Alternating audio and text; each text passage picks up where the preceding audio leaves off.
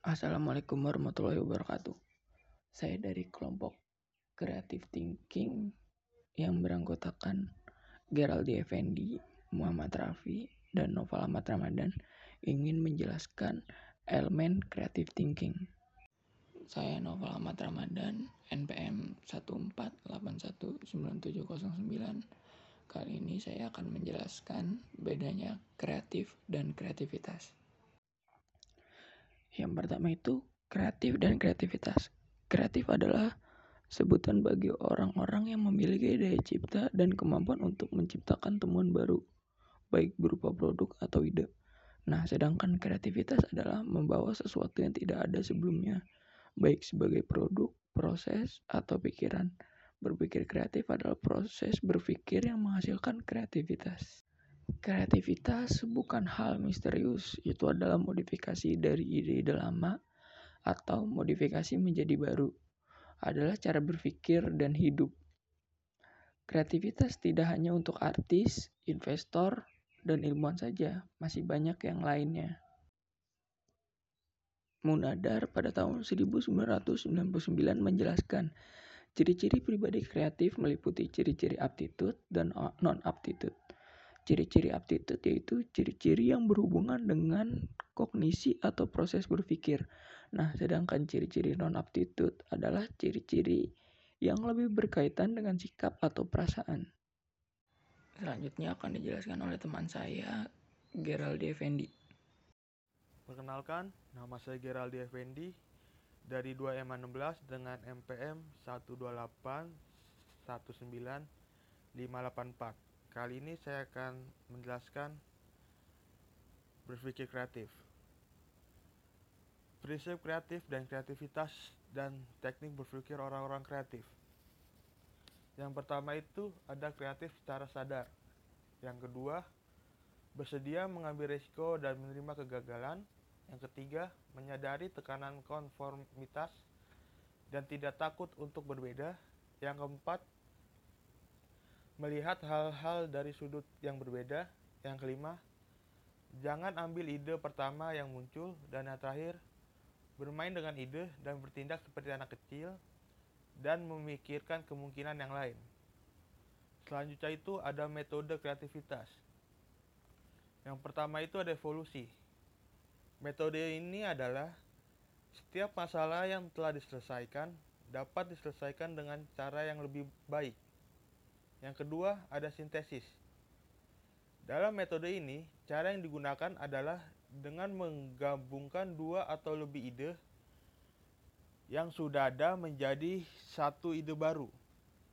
Yang ketiga itu ada revolusi. Terkadang ide-ide baru yang lebih baik adalah yang sama sekali berbeda dan tidak berhubungan langsung dengan masalah yang harus diselesaikan. Yang keempat itu ada reapplication. Metode ini melihat sesuatu yang lama dengan cara yang baru dan memikirkan cara bagaimana menemukan sesuatu dengan cara yang baru. Dan yang terakhir ada mengubah arah. Banyak pemecahan yang kreatif terjadi ketika perhatian dialihkan dari satu sudut masalah ke yang lain. Hal ini disebut wawasan kreatif. Nah, selanjutnya itu ada the bonus sick thinking head. Yang pertama itu ada topi putih atau informatif. Fokus pada data yang tersedia, melihat informasi yang kita punya lalu mempelajarinya dan melihat jarak pengetahuan kita dan cobalah untuk mengisinya atau memperhitungkan serta menganalisis tren masa lalu. Yang kedua itu ada intuitif atau topi merah. Melihat pilihan berdasarkan intuisi, reaksi mendalam, dan emosi. Lalu mencoba berpikir bagaimana orang bereaksi emosi. Mencoba untuk mengerti respon intuisi dari orang-orang yang tidak sepenuhnya mengetahui alasan kita. Selanjutnya ada topi hitam atau kautius. Melihat sesuatu yang dengan pesimis, hati-hati, dan defensif. mencoba untuk menggunakan ide dan berharap bahwa hal itu akan bekerja dengan baik. Menolong untuk membuat rencana kita semakin kuat, membantu kita untuk mengetahui akibat dari apa yang akan kita lakukan sebelumnya, dan merupakan salah satu teknik manfaat nyata dari teknik ini.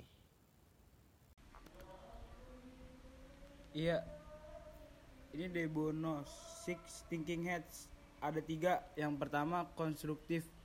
Konstruktif membantu kita berpikir positif, optimis dalam menghadapi sesuatu, dan membantu kita untuk terus berjalan ke depan ketika semuanya tampak suram dan sulit. Yang kedua kreatif. Tetap kreatif, kita bisa membangun solusi kreatif untuk menyelesa, menyelesaikan masalah serta keadaan bebas dan tak terhambat dalam berpikir. Yang ketiga reflektif, tetap bisa mengontrol proses dan salah satu topi yang digunakan untuk yang digunakan oleh orang yang menduduki kursi kepemimpinan. Dan ada bakat Brigham Brigham Brigham Crow Guilford bak menurut dia bakat bakat adalah kemampuan bawaan yang merupakan potensi yang masih perlu dikembangkan atau dilatih untuk mencapai sesuatu kecakapan pengetahuan dan keterampilan khusus. Yang pertama, bakat umum merupakan kemampuan yang berupa potensi dasar yang bersifat umum, artinya setiap orang memiliki. Yang kedua, bakat khusus merupakan kemampuan yang berupa potensi khusus, artinya tidak semua orang memiliki. Misalnya bakat seni, pemimpin, penceramah, dan olahraga. Dan faktor-faktor yang mempengaruhi perkembangan bakat yang pertama adalah genetik, kedua latihan, ketiga struktur tubuh. Ya, sekian dari saya. Sekian penjelasan kelompok kami mengenai elemen creative thinking. Terima kasih.